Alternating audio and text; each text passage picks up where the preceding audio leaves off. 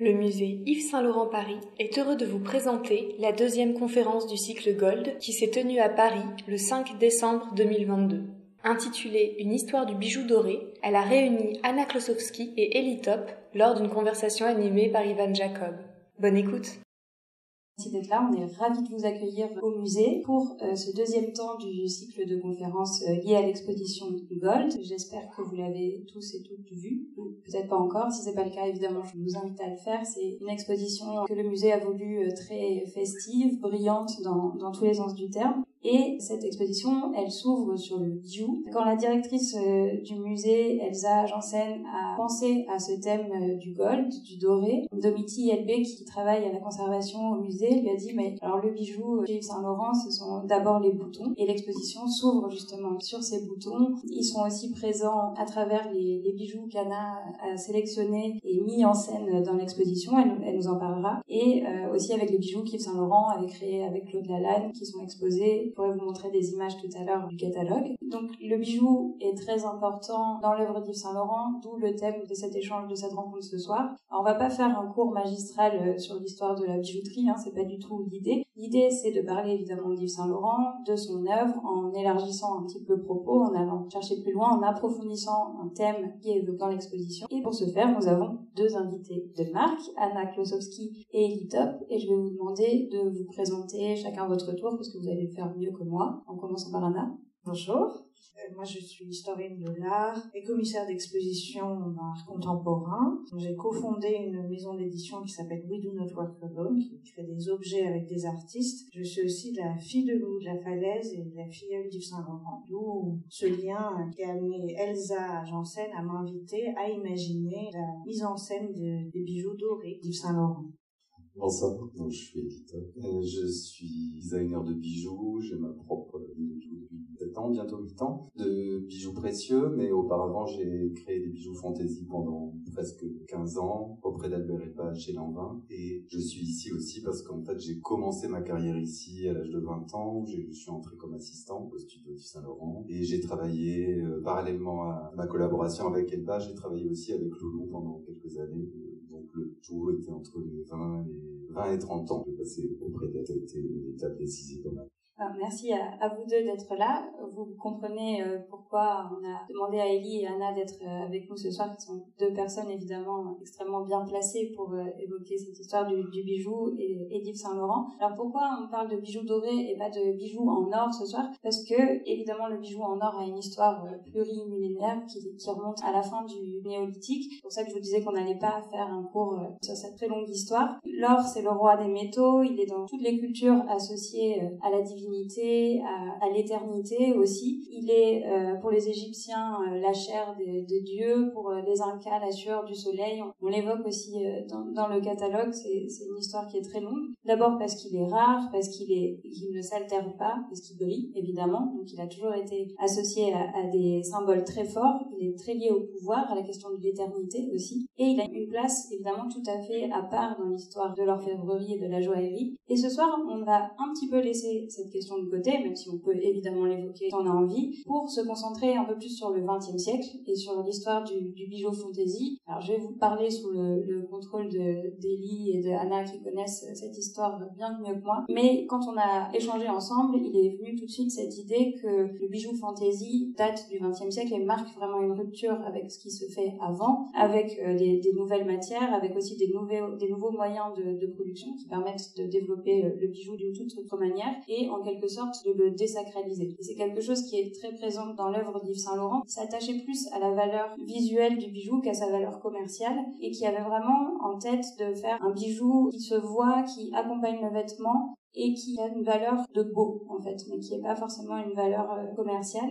Et il le disait lui-même, il disait je n'aime les bijoux que faux. Vous avez peut-être vu ça dans, dans l'exposition. Alors il y a deux personnes euh, qu'on a évoquées aussi rapidement euh, en préparant cette conférence, qui sont Gabrielle Chanel et Saskia Parelli, et qui ont elles-mêmes commencé à travailler cette histoire du bijou fantasy. Est-ce qu'on peut démarrer par parler de ça? Ellie, est-ce que vous voulez ouvrir une conférence, je me fais les gros yeux, sur, sur l'influence qu'a pu avoir Chanel le, sur le travail de Yves Saint Laurent Moi, de ce que je sais, c'est que Chanel a eu une influence en général sur lui, et donc le, bijou en fait aussi partie. L'importance que ça a dans la silhouette chez lui, et vraiment de l'héritage des deux. C'est-à-dire qu'il y a dans, la simplicité de ses vêtements, surtout à une période, le, bijou vient comme un complément, et vient en faire un look, et vient en faire une chose beaucoup plus amusante et flamboyante, qui vient compenser et rééquilibrer quelque chose qui serait beaucoup plus épuré. Et puis après, avec dit, le dentiste s'est beaucoup aussi nourri pour les couleurs, pour les matières, pour la folie. Il a utilisé aussi cette folie-là dans les bijoux. Aussi peut-être par l'intermédiaire de Loulou, parce qu'on parle évidemment de Yves Saint Laurent, mais les bijoux étaient aussi créés par Loulou. Elle-même était extrêmement déjà nourrie de Schiaparelli, de par sa famille, parce que sa grand-mère s'habillait énormément là-bas dans les années 30. Sa mère a été mannequin pour Schiaparelli. Donc je pense que quand elle est arrivée, elle-même était déjà totalement infusée de ce goût-là et de cette fantaisie-là. Que chez Chanel, on est dans des références qui sont un tout petit peu plus classiques, dans des références médiévales et tout ça. Que chez Schiaparelli, on est euh, évidemment dans le surréalisme, mais pas que, dans l'utilisation du plastique, dans l'utilisation de matières complètement inattendues, euh, qui, viennent se mélanger et créer un effet euh, beaucoup plus surprenant.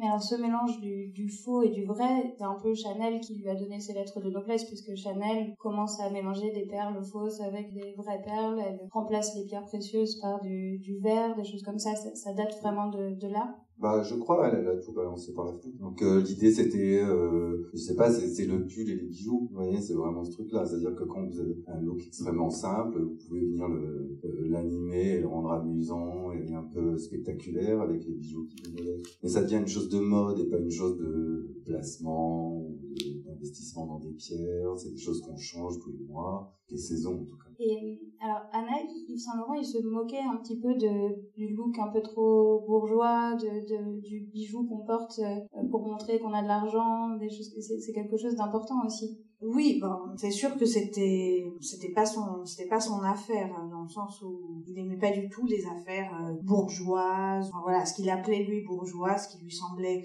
trop classique, euh, trop coincé, euh, pas assez pas assez dérangé quelque part, pas assez flamboyant, pas assez exubérant. Donc oui, et c'est aussi pour ça que faux, le toc, hein, la fantaisie a toute son importance dans, son travail. C'est parce que ça lui permet de valoriser l'effet c'est là où ça rejoint, euh, quand on parlait aussi du travail de ce qui l'a aussi beaucoup influencé quand même, c'est le rapport aux artistes. Ça fait aussi partie de ces créateurs qui ont un vrai, euh, un vrai amour de l'art, une vraie connaissance de l'art, et dont les inspirations sont puisées au même endroit que sont puisées celles des artistes, et à l'endroit même des artistes. Donc c'est aussi des volontés visuelles, des volontés d'effet, qui du coup, on peut se permettre, après c'est aussi des affaires techniques, du coup on peut se permettre beaucoup plus de choses avec du TOC. Si on veut des grands effets, évidemment, les choix et les possibilités deviennent immenses. Et pour en revenir euh, un instant à, Chanel, elle disait j'aime pas qu'une femme ressemble à un coffre-fort, normalement comme ça, euh, sa richesse ou son pouvoir d'achat sur elle. Et j'ai l'impression que pour Yves Saint Laurent, il y avait aussi vraiment cette idée de ne pas forcément étaler, qu'il y une forme de vulgarité, peut-être apporter trop de bijoux euh, précieux en tout cas. Oui, je me souviens que s'il y a cette histoire où en effet il a été quand ils se sont rencontrés avec euh, avec de la Falaise, une, une des choses qui l'a frappé chez Loulou, c'est que ils étaient chez un ami pour un, faire un verre, un thé, et tout d'un coup il faut qu'elle s'en aille, et alors elle défait son turban, elle le jette par terre et elle met toutes ses affaires au milieu de son turban, elle fait un nœud et elle s'en va. Et c'était son sac, mais aussi son turban. Et ça c'est quelque chose qui lui a tout de suite plu dans l'effet de la simplicité et dans cette espèce de chic qui réside dans euh, une certaine nonchalance, un, un, naturel. Ah, j'ai lu qu'elle portait aussi un bracelet euh, qui, qui était un pain snap en fait quand ils se sont rencontrés. Je sais pas si cette histoire est vraie. Non, je connaissais pas l'histoire du turban, mais l'histoire du pain snap, oui. et alors, il était fasciné parce qu'elle, en effet, au milieu de tous les bracelets, type des bracelets berbères, afghans, des choses qui étaient mélangées, des choses très ethniques, elle avait, elle avait juste pris la, la, la pince en métal euh, qui tenait les nappes pour le protéger euh, quand il y a du vent et elle se l'était mis en bracelet comme ça.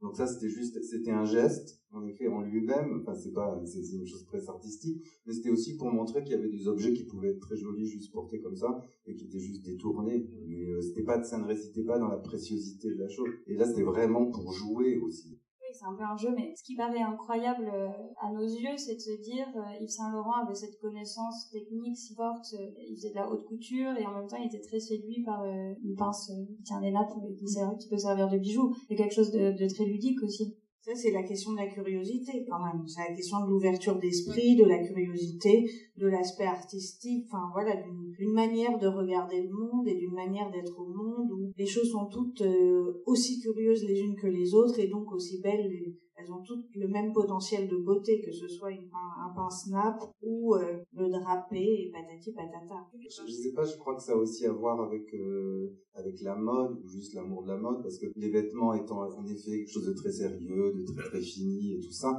les bijoux venaient aussi pour euh, terminer la silhouette et bousculer les choses, comme venaient les chapeaux, comme venaient les autres accessoires. Après, il y avait une appréhension plus ou moins, ça a beaucoup à voir avec la liberté, en fait, c'est une question de liberté d'esprit. je crois que elle, elle a soufflé un vent aussi qui était beaucoup plus euh, léger par rapport à ce qui existait autrefois. On oublie ce que c'était. Enfin, moi, je n'oublie pas parce que je suis pas connu, mais de ce qu'on de ce qu'on nous a raconté ou de ce qu'on m'a raconté. Quand par exemple Louis de la Folle est arrivé, tout était très très très euh, conservateur, très aussi euh, euh, raide dans la manière de, de fonctionner, dans la manière de, de travailler. Les dames étaient comme ça, des vêtements très bien mis, des cheveux très bien coiffés et tout ça. Et alors lui, quand il a vu elle, il s'est dit ah mais il s'est passé quelque chose. Mais elle, elle venait aussi de Londres, de New York. C'était un, c'était un vent qui, ça se passait un peu ailleurs dans les années 60.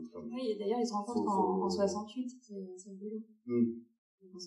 que c'est une date marquante. Parce que là, ils étaient encore beaucoup sur la haute couture, et il y avait des gens ailleurs, notamment, enfin surtout les anglo-saxons, qui avaient un peu euh, balancé ça. Donc elle, elle, est venue s'inscrire là-dedans et puis faire trembler un peu les choses, je pense. Et alors, Loulou, on, va en reparler hein, de, de, ce qu'elle a changé. Euh, on, s'était dit qu'il y a un avant et un après Loulou dans, dans l'histoire des bijoux d'Yves Saint Laurent et dans l'histoire de la maison de Saint-Laurent tout court. Mais euh, pour revenir à ce qu'on évoquait, la, légèreté, l'effet surtout, j'aimerais bien qu'on développe un petit peu cet aspect parce qu'il y a quelque chose de très important là dans la silhouette euh, Yves Saint-Laurent où la valeur du, bijou compte moins que justement l'effet que ça produit et, et qu'est-ce que qu'est-ce que le bijou vient apporter euh, à la silhouette? Ce que j'adorais, c'est que euh, il les a dessinés, qu'elle les a traduits en bijoux, mais ils sont presque déjà précis. Elle traduit quelque chose qui est aussi simple que son dessin, en fait. Ce sont des choses extrêmement épurées, mais très, très, très volumineuses, et qui viennent contrebalancer la, la rigueur d'une robe noire, une smoking assez austère, comme ça. Donc là, là,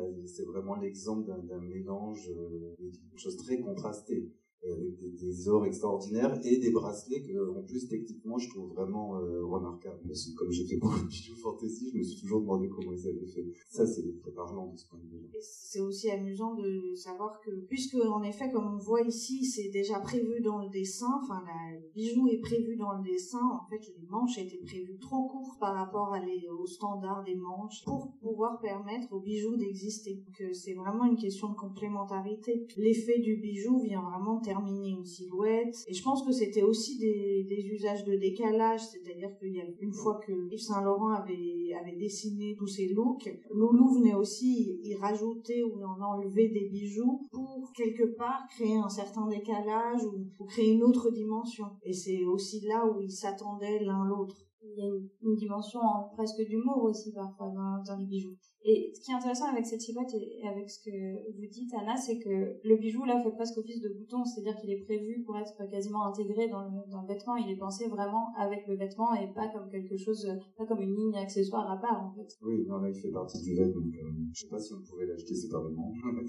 oui, non, c'est justement ça. C'est ça. Il n'y avait pas vraiment de ligne, de ligne à part. Il n'y avait pas de, de ligne de bijoux. Je crois que les, pièces du défilé pouvaient être vendues en pièces uniques, mais c'est tout. Après, elles étaient déclinées pour le prêt-à-porter, mais ça restait dans des éditions assez limitées. Il n'y avait pas vraiment de pensée d'une ligne de bijoux en dehors du vêtement. Les choses étaient quand même très liées. D'ailleurs, je crois que Loulou disait qu'au début, euh, les bijoux fantaisie qui étaient liés euh, à la haute couture, qui défilaient sur les hautes couture, n'étaient même pas vendus, ils étaient bradés à la fin du défilé parce que les clients de haute couture n'avaient pas cette habitude d'acheter du bijou fantaisie comme ça. Alors, Elie, est-ce que vous voulez continuer sur euh, les quelques images d'illustration Là, c'était beaucoup pour les éléments qui étaient récurrents dans leur thématique, qui étaient beaucoup autour du cristal de roche. Après, on a d'autres pages autour du corail, autour des cœurs, autour... Il y avait quand même des choses qui revenaient en permanence. Et ensuite travailler de manière toute euh, différente et c'était un peu toujours le... C'est un peu comme la logique de ces vêtements, hein, qui sont des variations pendant très longtemps sur différents types de volumes, différents types de lignes, mais à la fin c'est toujours la même, euh, le même socle. Et là on, trouve quand même pas mal ça. Oui, les, enfin, là, en effet, on, voit les cœurs, qui est un thème récurrent. Ça, c'est des thèmes très Saint-Laurent. Et là où Loulou vient y mettre sa touche et ça devient une collaboration, c'est justement sur la question du cristal de roche ou de la manière dont ça devient une sculpture, finalement. La manière dont à chaque fois, le cœur est retraduit différemment selon chaque collection pour s'adapter à la collection. Vous nous disiez justement qu'il y avait vraiment un, avant et un après Loulou, qu'avant son arrivée, les bijoux sont un petit peu classiques, répondent à des thèmes plus classiques de la joaillerie, et que son arrivée fait vraiment souffler un vent de fraîcheur au niveau de la créativité, au niveau des matières aussi. Moi, c'est ce que j'ai constaté en, en l'étudiant. Après, je suis pas un expert du truc, mais ce que je vois dans les années 60, c'est que les bijoux euh, ressemblent à des bijoux des années 60, mais ils n'ont rien de très particulier. Ils sont particulièrement faits par les fabricants eux-mêmes, ou en tout cas, c'est des choses qui sont proposées et puis qu'on modifie légèrement comme ça, mais on peut retrouver un peu les mêmes choses presque dans d'autres maisons. Et euh, il y a pas mal de bon, c'est pas pas mal, mais mais c'est assez c'est assez rigide aussi. C'est un peu comme la silhouette de l'époque. Il n'y a pas vraiment de justement cet esprit de, de contraste ou de, de, de, balance entre euh, la silhouette et, le vêtement. Et ensuite, on sent vraiment qu'il se passe quelque chose en fait. Donc euh, ça devient beaucoup plus fantaisie, ça devient beaucoup plus libre, ça devient quelquefois beaucoup plus kitsch, ça devient aussi beaucoup plus ethnique, avec des références euh, on est au bord de, de, la culture hippie quelquefois, et puis après, on parlait beaucoup, il ne faut pas oublier qu'elle est, elle est de, culture anglaise, donc il y a quelquefois des choses c'est pas très bien ce qu'on regarde euh, en termes de mélange de couleurs et elle apporte aussi chose que lui il adorait mais elle le développe. C'est ce que je racontais c'était le côté très pacotille comme ça. De verroterie de, et d'accumulation et d'accumulation oui. Et puis il y a cette liberté dans le geste dans la manière de les porter. Parce que tout ce qu'elle pourrait porter je pense qu'elle le fait aussi. Donc il y a une chose comme ça qui donne ça elle donne ça dans la silhouette de, ce qu'elle propose en tout cas devient comme ça. Tous ces mélanges sont deviennent beaucoup plus euh, faciles. Et puis lui aussi, il évolue, sa mode évolue, ça devient beaucoup plus libre aussi de son côté. Je pense que sous son influence aussi peut-être. En tout cas, il y a une émulation entre les deux, il y a une rencontre. Et elle lui apportait aussi de la fraîcheur, de la liberté, puis quelque chose d'un peu moins conventionnel que le milieu duquel il venait, Saint-Laurent. Quelque chose de, plus fou qui se traduit dans les créations. Vous, disiez, euh, Anna, que ce qui vous avait frappé au départ en fouillant dans les archives, c'était parfois le mélange de couleurs, du, doré justement avec des couleurs un peu euh, inattendues, oui, oui, parce que bah, c'est quand, euh, quand j'ai voyagé à travers les archives pour, euh, pour retrouver tous les bijoux dorés, je m'attendais évidemment à, à, avoir des associations entre l'or et le rouge, l'or et le corail, enfin des choses que j'avais en tête. Mais ce qui était amusant de voir, c'est qu'en fait il n'y a aucune distinction qui est faite. Il y a peut-être un petit peu plus d'or et de corail, mais ça s'arrête là. Il y a vraiment de l'or avec toutes les couleurs de l'arc-en-ciel, même ce qu'on n'imagine pas trop, comme du orange, du jaune, des couleurs avec lesquelles on n'imagine pas que ça va devenir complémentaire ou venir s'augmenter. Et, euh, il y a vraiment cette, cette volonté euh, maximisante euh, de, tout faire, de tout essayer en tous maximisante, c'est un mot intéressant parce que justement, c'est des choses qui sont généralement assez volumineuses et on le voit dans l'exposition, c'est quand même souvent des, gros bijoux, des bijoux euh, volumineux.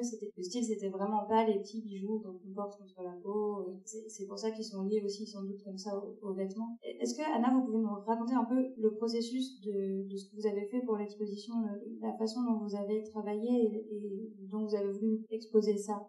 Je suis partie de, bah, de deux euh, grands principes qui étaient euh, d'abord voilà la, volonté puisqu'il s'agit de puisqu'il s'agit de toc puisqu'il s'agit de bijoux fantaisie je voulais pas qu'il y ait de confusion entre entre l'or et le doré. Donc j'ai tenu à ce que ce soit une proposition plutôt très foisonnante, de manière à ce qu'on tombe pas dans une représentation de l'or qui pourrait porter à confusion sur son euh, sur son origine, sur sur ce ce qu'il est. Donc ça n'est pas de l'or, c'est du doré, d'où le fait que j'ai choisi de montrer énormément de propositions. J'ai j'ai choisi quand même il y a quand même 300 bijoux euh, dans les deux vitrines. Donc j'ai j'ai évacué quelques j'ai évacué des doublons, euh, des variations, euh, tout ça, mais j'ai presque évidemment je pouvais pas tout montrer, mais j'ai presque tout montré.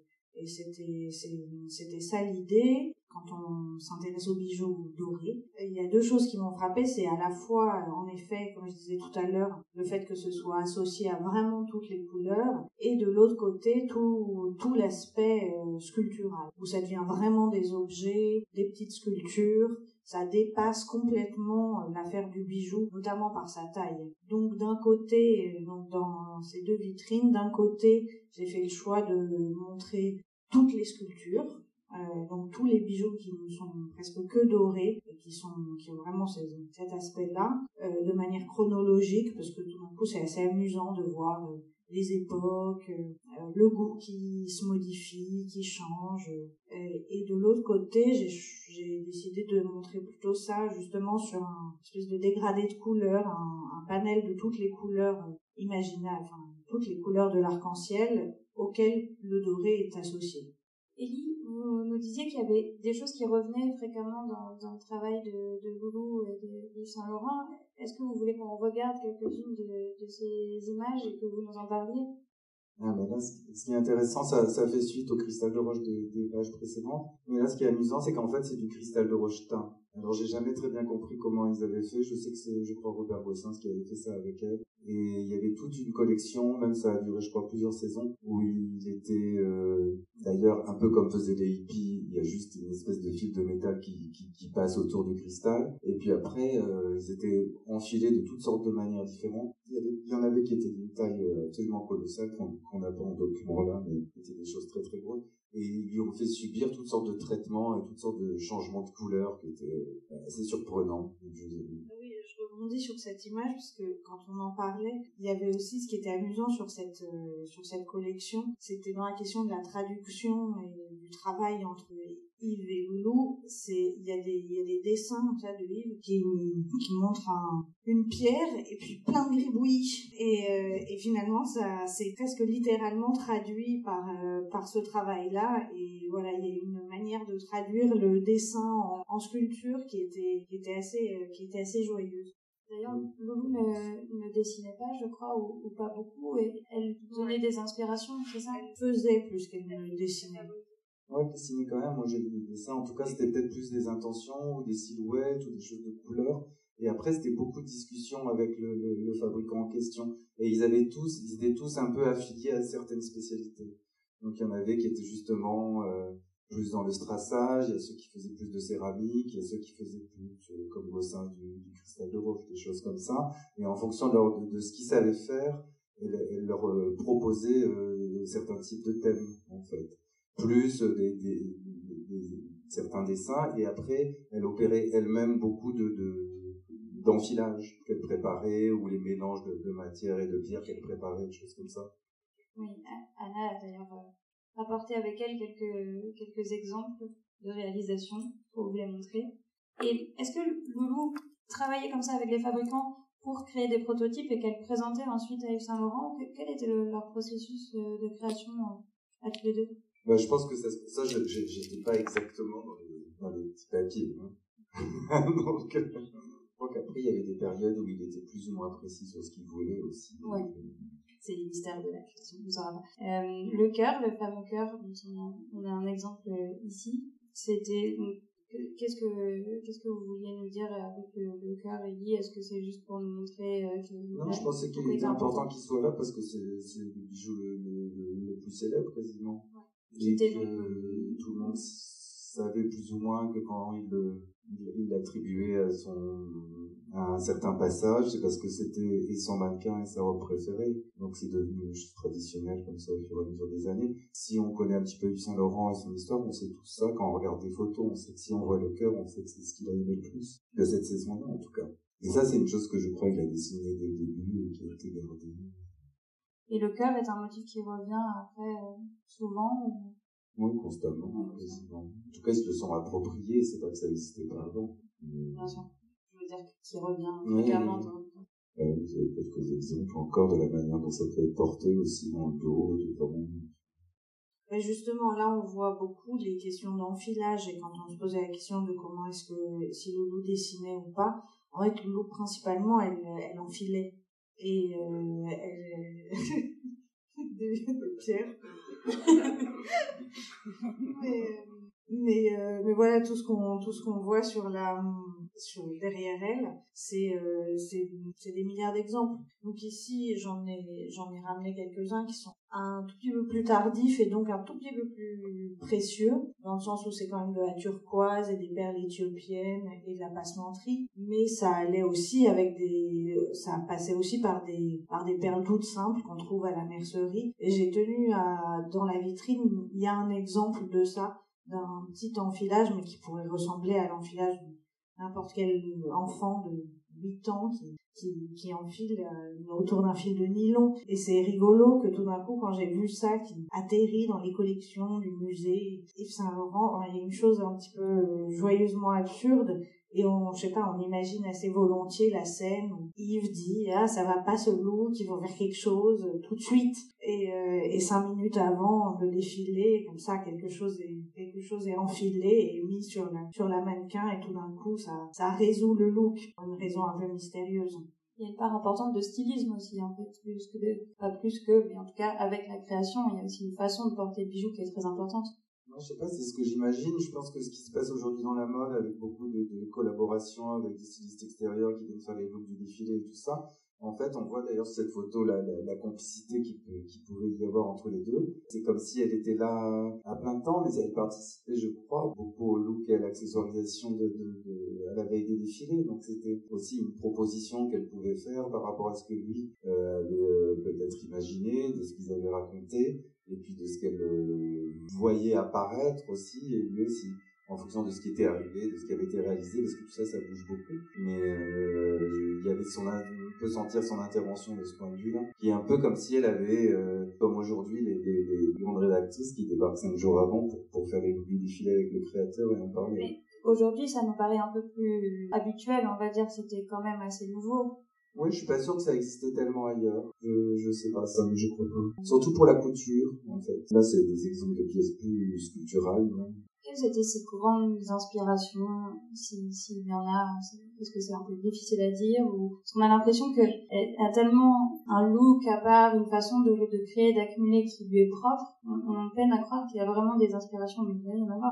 Il y en a, mais en effet, elles sont multiples et elles elles évoluent tout le temps et elles, changent au fil de ce qu'elles regardent. Après, il y a, on peut, on peut quand même faire des grands thèmes. En effet, il y a beaucoup de choses ethniques, il y a beaucoup de choses berbères, il y a beaucoup de choses afghanes. Après, il y a, en effet, comme on, en parlait avec Ellie, il y a aussi toute une inspiration anglaise. Il y a des, des choses comme ça qui frisent ce qu'aujourd'hui on pourrait appeler le mauvais goût, le kitsch, euh, qui sont, qui sont très, euh, très affirmée et décomplexée. Après oui, les influences, elles sont elles sont vraiment multiples et, et voilà, après je pense que c'est la manière de les traduire euh, qui crée qui crée le style particulier que qu'elle avait. Et ça c'est c'est ça marche. Ouais, c'est son, son talent justement. Et elle disait aussi Loulou, j'ai horreur des bijoux qu'on ne peut pas perdre. J'adore cette phrase parce que c'est vraiment de de la valeur qui n'est pas la valeur euh, marchande quoi. Oui, et puis c'est la c'est la volonté aussi de vivre avec son temps et de ne pas être figé dans un de, ne pas être figé de ne pas être figé ni dans un ni dans une époque ni dans une posture ni dans une époque de sa propre vie par exemple. Donc euh, donc c'est des c'est l'idée qu'en effet les choses euh, se cassent, euh, se perdent et que la vie avance et, et même si même si chez chez Loulou les bijoux sont quand même des sortes de talismans, de enfin on leur confère aussi une un espèce de pouvoir, de protection, tout ça, elles elles ne sont pas des choses elles en refusent quand même l'aspect l'aspect sacré. il y a un dialogue entre le sacré et le profane qui était aussi très présent euh, chez, chez Saint-Laurent et qui pour lui c'était aussi important cette valeur talisman, c'est-à-dire qu'il avait aussi des petits porte-bonheur, euh, il y avait cette valeur dans il y a toujours eu. Non, là c'est des exemples de pièces assez spectaculaires, c'est beaucoup des choses des années 80 peut-être, mais justement dans des volumes assez colossaux avec des mélanges de matières, des choses de métal, de céramique, euh, de bassementerie l'obsession pour le corail, le cristal de roche. Qui sont aussi quand même deux choses à haute euh, symbolique. C'est quand même c'est des pièces, euh, un cristal de roche, ça repousse ça repousse les mauvaises ondes. Aujourd'hui, tant de gens s'en servent. Et mais mais déjà déjà pour eux deux, c'était cette question-là, elle, elle, avait quand même son importance. C'était aussi pour ça que c'était une des raisons pour laquelle ils aimaient le cristal de roche qu'ils en qu'ils en ont mis partout. C'est aussi le, côté Chanel de, la chose. Aussi parce qu'on voit d'autres exemples avec des grandes croix, avec les perles, avec toutes les références aux bijoux euh, néo-médiévales et tout ça qui sont très... Euh, c'est des versions Chanel un peu euh, exagérées, extrapolées, surdimensionnées. Il toute cette référence-là genre, je reviens encore un peu, mais moi, ça me, ça me fascine vraiment cette question du surdimensionné. Justement, je, me demande d'où vient cette envie de faire quelque chose qui, qui, qui prenne tant de, de place dans la, dans la silhouette. Bah, c'est pour faire du spectaculaire, c'est simplement ça. Ça fait de l'effet, c'est plus amusant. c'est aussi, c'est aussi des choses d'époque. Ça, ça va avec, euh, ça va avec l'art de son époque, euh, le pop art, euh, les années, enfin voilà, enfin je veux dire oui, chez les, traditionnellement, le bijou fantasy est aussi spectaculaire. Là, il y a des moments, ils l'ont sans doute poussé à, un degré qui n'existait pas avant. Mais si vous faites du bijou fantasy, ce qui est amusant, c'est de faire des très grosses choses. Parce que sinon, à ce moment-là, vous faites de la joaillerie. Vous voyez, c'est, vous ne pourrez pas, même techniquement, vous ne pourrez pas faire des choses très petites. Ce sera vilain, ce sera pas intéressant, et puis vous le faites pas pour ça, en fait. Donc, euh, ça parle avec le vêtement, et puis c'est ça qui, quelquefois, habille le vêtement, donc il faut que ça se voit, il faut que ce soit... Et c'est là où, quand vous le faites, vous vous amusez aussi. Il faut que ce soit amusant pour vous aussi, donc euh, c'est, c'est un jeu ces deux. Non, on avait parlé de Christian Lacroix parce qu'on vous m'avez parlé un peu d'histoire. J'ai dit, bah, Lacroix, il existe aussi parce qu'il y a eu Saint-Laurent sans doute avant et Chanel lui? Donc, il y a eu un moment où le bijou fantaisie de Lacroix, il était vraiment extraordinaire aussi. Avec ce type de volumes colossaux, avec ce mélange de matière et toutes ces choses tribales qui sont arrivées. Il était nourri, je pense, et la porte était ouverte pour faire ce qu'il a fait parce que il s'était passé ça chez son aussi. c'est le blé, c'est encore une élément de superstition. Ce qu'il a même été, euh, enfin, le, son, cercueil, le, catafalque était brodé d'épis. Dior avait euh, souvent des, des épis de blé dans, dans sa poche, ou en tout cas avant les défilés, et que et que Saint Laurent avait un peu hérité de cette euh, forme de superstition, en tout cas ce, sentiment de, de réassurance d'avoir ce petit gris. En tout cas, c'est un motif qui, revient souvent. Comme on a vu juste dans les images avant, c'est aussi des motifs d'histoire de l'art très typiques. Là, c'est un bel exemple, mais c'est là, c'est peut-être, je, je, suis pas sûr, mais je crois que c'est une des collections où il a plus dessiné les bijoux, c'est pour ça qu'on trouvait vachement important de le montrer. Et là, ça fait vraiment partie des, du look et c'est des absolument énormes qui ont été complètement respectés dans la, dans la réalisation. Sais pas qu'on a essayé de minimiser après quand c'est devenu vrai. je pense que les, bijoux sont devenus presque plus gros. Enfin, en proportion, c'est exactement cette proportion. C'est. Ce qui est marrant, c'est ce que disait Anna, c'est les petits dessins sur le côté qui sont assez euh, vagues et précis en même temps, et qu'elle a respecté dans le vague, euh, dans le vague extrêmement précis. c'est resté comme ça. Elle a vraiment tenté de le traduire complètement. Et là, on voit les bracelets aussi, comme au début, qui font partie de, de la silhouette, qui sont vraiment le, le, complément. Et la simplicité du look, en fait, parce que si on regarde le manteau, c'est toujours le pull, un pantalon, et puis un, un collier énorme qui vient euh, affirmer le, le tout. Elle devient beaucoup moins extravagante. Oui, sinon vous avez juste un collier avec un peu le temps file, on, va on va pas pouvoir continuer pendant des heures, mais avant de conclure, on, avait aussi envie de parler euh, de la façon dont, dont, ils travaillaient tous les deux et avec les, fabricants. Évidemment, Robert qui est le, le, plus important peut-être. Qu'est-ce que qu'est-ce que vous avez envie de raconter là-dessus? Oui, je, je, sais beaucoup de choses parce qu'on m'a raconté, parce que en fait j'étais là quand même à la fin, je dois tout avouer, hein, j'étais là les cinq dernières années, j'étais un assistant, j'étais pas, c'est beaucoup de choses que Loulou m'a raconté, des choses que j'ai vues. Robert Bossin c'était là, il y avait aussi une maison qui s'appelait Cinéma, il y avait les ateliers du, du 2, il y avait les Sœurs Leroux qui ne faisaient que des passementeries, qui est malheureusement une maison qui a disparu, je crois, aujourd'hui, euh, qui faisait tous ces montages et tous ces tressages et tous ces blancs et ces ceintures il y avait plein de petits fabricants, de petites maisons qui, qui vivaient aussi grâce aux commandes. Oui, je pense qu'il y avait pas mal de maisons qui travaillaient aussi pour d'autres maisons, comme si c'est toujours fait. Après, peut-être qu'ils travaillaient majoritairement pour Saint-Laurent, mais ils avaient ils, appartenaient pas, ils avaient le droit de faire un peu ce qu'ils faisaient aussi, je crois. Et euh, après, il y avait des gens plus déglingué. Il y avait une dame qui s'appelait Martine Boutron avec son mari. Ça, j'ai bien aimé cette histoire. C'est une histoire que Loulou m'a racontée. Et euh, avec son premier mari, apparemment son premier mari était daltonien. Et ce qu'elle m'a raconté, c'est que dès qu'elle arrivait avec certains bijoux que, qui avaient été enfilés, justement, parce que c'était beaucoup de, choses de verroterie, des choses comme ça, c'est ce qu'il lui préférait. Et alors c'était toujours des mélanges de couleurs extrêmement improbables.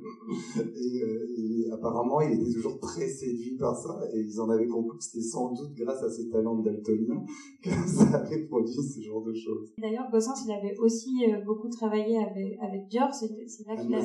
Et, et, surtout Mademoiselle Chanel. C'est chez Dior qu'il avait rencontré Yves Saint Laurent. Mais il disait que sa carrière il la devait euh, à Chanel. Et il avait vraiment commencé euh, avec elle. Robert Gossens. Oui. Le père en Oui, oui, monsieur, monsieur Gossens, euh, à chaque début de rendez-vous, vous rappelez qu'il avait travaillé avec Mademoiselle Chanel. Donc, ça, c'était des pièces qui sont arrivées à la fin, mais c'était pour montrer un peu le début et de ce que moi j'imaginais que les bijoux étaient beaucoup plus sages et c'est des bijoux des années 60 et un tout petit peu plus conventionnels dans leur époque en fait que, que ce qui s'est passé plus tard euh, avec la avec la rencontre de, de, de la falaise. Entre temps, il y a eu, il y a eu une petite, euh, il y a eu des intermèdes avec les Lalanne, qui étaient vraiment des choses euh, assez fantastiques et extraordinaires. Il montre déjà en fait sa volonté de sa volonté de s'extraire de, de ce, ce, classicisme, on pourrait presque dire. Et du côté ce qui apparaît dit aussi. Oui. Ah oui, la collaboration avec les artistes. Et c'était une amitié, je crois, très forte aussi. Des gens qui étaient très très amis. Je crois qu'il y a eu un tout petit intermède Paloma Picasso, mais je suis pas certain oui, après il y avait aussi dans la manière dont il travaillait justement pour les pour euh, les pièces euh, comme ça qui sont simplement enfilées, il y avait et tous les euh, toute l'influence afghane, berbère, il y avait aussi aussi des personnes qui arrivaient avec plein de bijoux achetés sur partout partout dans le monde, en Afghanistan, partout et qui étaient qui étaient qui étaient plus ou moins copiés tout ça par par par Loulou et on les on les reconnaît quand c'est pour ça que j'en ai amené quelques-uns qu'on reconnaît quand même assez, assez franchement. Enfin, voilà, la source de l'inspiration qui donne après euh, ces grandes, ces grandes manchettes, les, les formes géométriques, euh, plein de, enfin voilà, de, plein de choses assez caractéristiques en fait, qui sont devenues caractéristiques de Saint-Laurent. Avant Loulou, il n'y avait pas tellement cette, euh, cette entrée du bijou qu'on dit ethnique dans, dans la couture ou même dans le prêt-à-porter de luxe. Ça, je ne vois pas d'autres exemples. Non, pas à ma connaissance, je crois pas. C'est vraiment quelque chose d'assez... Ouais, alors peut-être ça correspond à la même période, peut-être on le trouve à la même période ailleurs.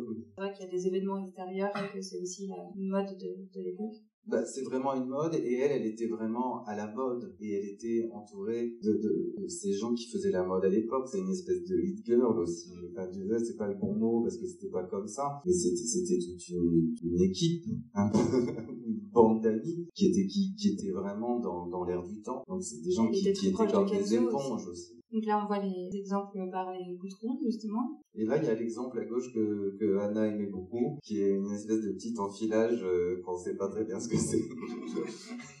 bah oui, qui, qui représente bien la... En fait, on, on voit bien dans les looks euh, les questions de d'accumulation où tout d'un coup, en effet, ça a pris, ça a pris à part et, et mis tout d'un coup euh, dans les collections du musée, ça paraît toujours un peu absurde. Enfin voilà, et en même temps, je trouve, je trouve ça, je trouve ça très, je trouve ça très parlant parce que c'était des choses qui appartenaient à des looks d'accumulation où en fait il y en avait 27 autres et du coup le tout créait un, look, un effet et, euh, et quelque chose qui euh, quelque chose qui donnait un effet de luxe et, de puissance qui là tout seul tombe un peu à plat mais en même temps ça c'est pour le côté anglais. Et jusqu'où on peut aller dans la, question du, du, kitsch du, presque du mauvais goût. Et en même temps quand on le voit sur les silhouettes on peut pas se dire ces mots-là. On se dit ni kitsch ni mauvais goût mais mais en effet quand on les quand on les sort de leur contexte du vêtement parce que c'est quand même ça leur contexte de démonstration de, vie, euh,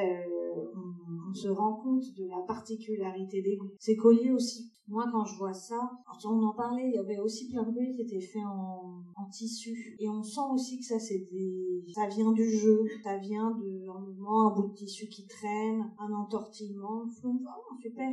Et, euh, et, euh, et c'est c'est cette liberté là aussi que qu'il a et tout d'un coup est, est, finie elle est magnifiée mais c'est quand même du jeu dont ça vient Oui, il y avait des pièces de Gripois, mais je, je crois qu'ils ont travaillé assez longtemps ensemble. Je, je suis pas très bien si c'est terminé. Mais Gripois venait de la maison Chanel aussi. Il y avait, il y avait Gossin, c'est Chanel qui était Gripois, c'était vraiment beaucoup plus la grande tradition couture. Là, ils en ont fait euh, un truc qui est assez audacieux parce que ça m'a l'air d'être un très grand sautoir avec des petites feuilles de lierre. C'est entièrement en pâte de verre, ça doit être extrêmement fragile. Donc je ne sais pas très bien comment on pouvait le porter, mais euh, comme dirait Loulou, on pouvait le casser.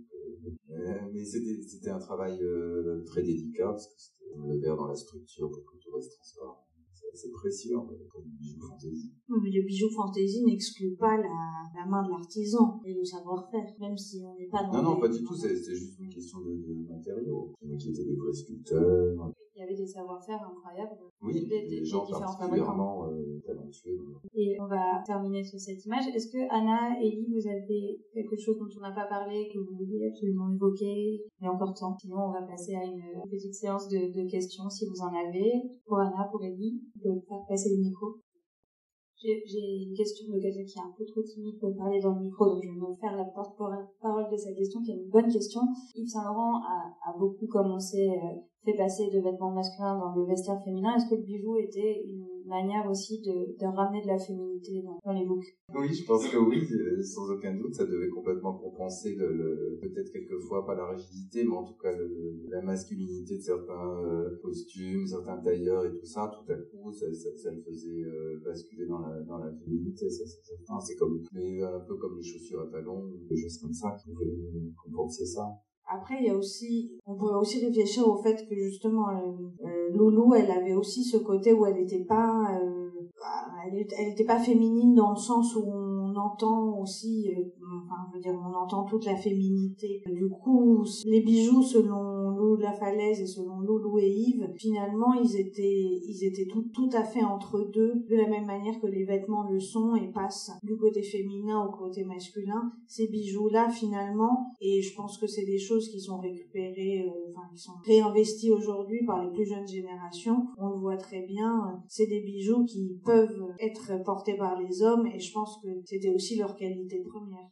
Bonjour. Euh, on, voyait les bijoux et en, comparaison, par exemple, avec euh, ce que vous appelez les enfilages très naïfs, très enfantins, et à la fin le, on va dire le sautoir en verre. Quand est-ce que le bijou fantaisie devient plus fantaisie? Pas dans le matériau, mais dans la technique qu'il engage pour le fabriquer. Est-ce que, peut-être plutôt au fabricant, à quel moment le bijou il est plus, voilà, il est plus fantaisie parce qu'il dépasse le matériau et le savoir-faire qu'il porte et est plus, on va dire, en adéquation avec peut-être le prix ou la manière de l'utiliser? Est-ce que vous fixez une limite par rapport à ça, je veux dire ah, vous voulez dire quand il ne l'est plus, quand il devient trop précieux? Ben, En fait, tout ce qui n'est pas métaux précieux est considéré comme de la fantaisie. Il, il, ne, il ne le sera pas parce que la matière est beaucoup moins chère quand même. Mais on peut arriver à des prix, euh, moi j'avoue, même chez Lanvin, j'ai fait des choses qui allaient jusqu'à 3500, 4000 euros pour un collier, et c'était de la résine avec du laiton. Là, c'était beaucoup de main d'œuvre en fait, et, et beaucoup de... de, de, de... D'ailleurs, c'est des techniques très très différentes. Euh, je, je crois qu'en quant à la couture, il y avait vraiment pas de limite, je crois. J'ai, euh, pas souvenir de. Moi, j'ai eu plus de limites dans le prêt-à-porter qu'en couture, euh, en tout cas, euh, que Loulou avait le droit de faire. Je crois qu'elle avait le droit de faire beaucoup de choses. Et à partir du début des, années 90, c'est même devenu plus précieux. Ça, on en parle moins, mais il y a eu plus de pierres semi-précieuses. Il y a eu, tout à coup, il y a eu de l'ambre, il y a eu des améthystes, il y a eu du quartz fumé, il y a eu du vermeil, il y a eu du bois laqué tout est devenu euh, d'ailleurs il n'y a plus du tout de petits sautoirs euh, comme on a vu avec la avec la, la poire qui pendait en bas. C'était devenu quelque chose de, de, de qui se différenciait aussi plus du prêt-à-porter. Je pense qu'à l'époque aussi ils cherchaient à faire des choses très différentes de ce point de vue-là qui étaient vraiment des pièces uniques et donc ça devenait des pièces beaucoup plus coûteuses mais et la distinction en fait entre haute joaillerie et, euh, et bijoux fantaisie elle se en effet, ce que vous, ce que vous sous-entendez, c'est qu'il y a une certaine absurdité dans le, là-dedans, et c'est juste parce qu'en effet, avec des, avec des matériaux, avec des matériaux moins nobles, on peut quand même arriver à des prix très chers parce que la main d'œuvre est, démesurée. Mais, euh, mais en effet, en, termes de catégorie, ça, ça ne change pas. Soin, je pense tout d'abord quelque chose. J'imagine que le bijou venait d'orner une tenue. Est-ce qu'il est arrivé à Yves Saint Laurent d'être subjugué par une création de Loulou de la Falaise et qu'elle elle influence, elle aspire une tenue? On est dans l'autre sens. Dans leur dialogue. J'ai envie de dire oui, mais j'ai pas l'exemple. ah oui, elle avait, elle avait un, j'imagine, un ascendant sur lui. Elle avait un, même, est-ce qu'elle avait, non, sur les tenues. sur lui. Euh... Ascendant, c'est, c'est pas le bon mot. mais, euh, mais c'est, mais c'est sûr qu'il avait envie d'être influencé par elle. Et, et là-dessus, c'est, il s'agit plus d'émulation et de, et de se tirer vers le haut ou de, ou de, ou de s'emmener euh, dans des, dans certains délires. Je pense que c'est plutôt aussi des, c'est plutôt des looks de Loulou qui pouvaient influencer euh, ses, ses créations. Mais, mais pas forcément une pièce parce que finalement, elle créait pas de, elle créait pas de, elle créait pas de pièces en dehors, euh, en, dehors de, de Yves Saint Laurent, ni voilà totalement décorrélé. Il s'inspirait parce que ça allait très vite et il y avait quand même beaucoup beaucoup de travail, donc il n'y avait pas non plus le temps de, de faire de l'art pour l'art. Et, euh, et donc il s'inspirait de, s'inspirait des, enfin, voilà, des, des mêmes livres, des mêmes thèmes, et donc ça, ça créait l'un à côté de l'autre des, des pièces. Au début, on a parlé un petit peu des boutons, puis dans l'exposition, il y a aussi des ceintures. Euh, je pense, enfin, je voulais poser la question un petit peu si c'était pensé comme un ensemble. On a dit que c'était pensé comme des bijoux. Est-ce que Loulou pensait, enfin, concevait également euh, ce type d'accessoires Est-ce que c'était des départements très séparés? En tout cas, est-ce que c'était des sous-traitants différents aussi, par exemple pour les boutons? Est-ce qu'il y avait des passerelles comme ça entre ces différents types d'accessoires? Sur, les ceintures, je pense qu'elle s'occupait particulièrement des ceintures bijoux. Mais après, il y avait aussi des gens, d'autres designers ou stylistes qui, qui dessinaient les ceintures plus particulièrement ou tout ce qui était plus maroquinerie. Mais en effet, après, il y a des ceintures bijoux, complètement bijoux, qui tout à fait Ça faisait partie de certaines de ces de certaines de ses obsessions c'est que les, les colliers pouvaient devenir des ceintures. Toujours euh, elle aimait bien l'idée que tout soit adaptable et changeable selon qui le porte et comment on le porte. Et donc en effet il y a pas mal de il y a certaines il y a certains colliers avec des, des attaches assez simples qui étaient faits de manière à pouvoir aussi être mis en, en ceinture. Et l'inverse je sais pas je crois pas mais en tous les cas dans ce sens là ça ça marchait pas mal. Et le et la ceinture était complètement considérée comme comme un accessoire enfin comme un bijou cas. Moi, je peux te répondre pour les bijoux, pour les boutons.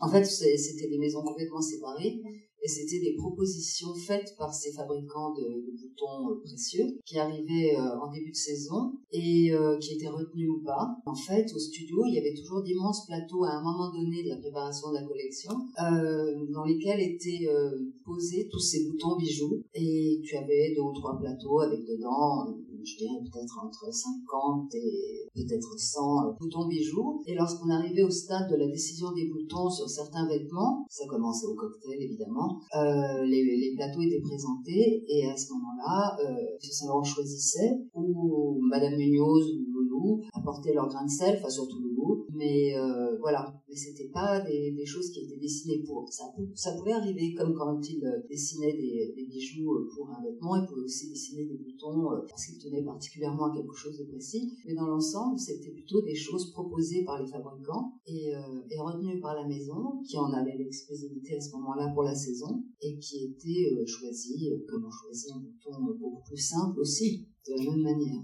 Si vous vous posez la question à ce point-là, c'est comme une broderie, c'est-à-dire que très probablement ça a été décidé pour ce vêtement-là. C'est-à-dire que et les, les broderies, ça partait de la broderie souvent, parfois les broderies étaient dessinées, mais si là vous posez cette question, c'est que les boutons étaient certainement créés pour le vêtement. On va devoir s'arrêter là, je pense. Merci pour toutes vos questions. Euh, merci d'être venu. On se retrouve au mois de janvier pour une nouvelle conférence. Il y en aura encore euh, quatre euh, nouvelles si vous voulez vous joindre à nous et toutes les informations seront sur le site évidemment.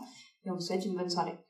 Ainsi s'achève la deuxième conférence de notre cycle Gold. Nous espérons qu'elle vous a plu. N'hésitez pas à vous tenir informé de notre programmation sur le site internet et les réseaux sociaux du musée. Nous sommes toujours très heureux d'avoir de vos nouvelles. À très vite au musée Yves Saint Laurent Paris.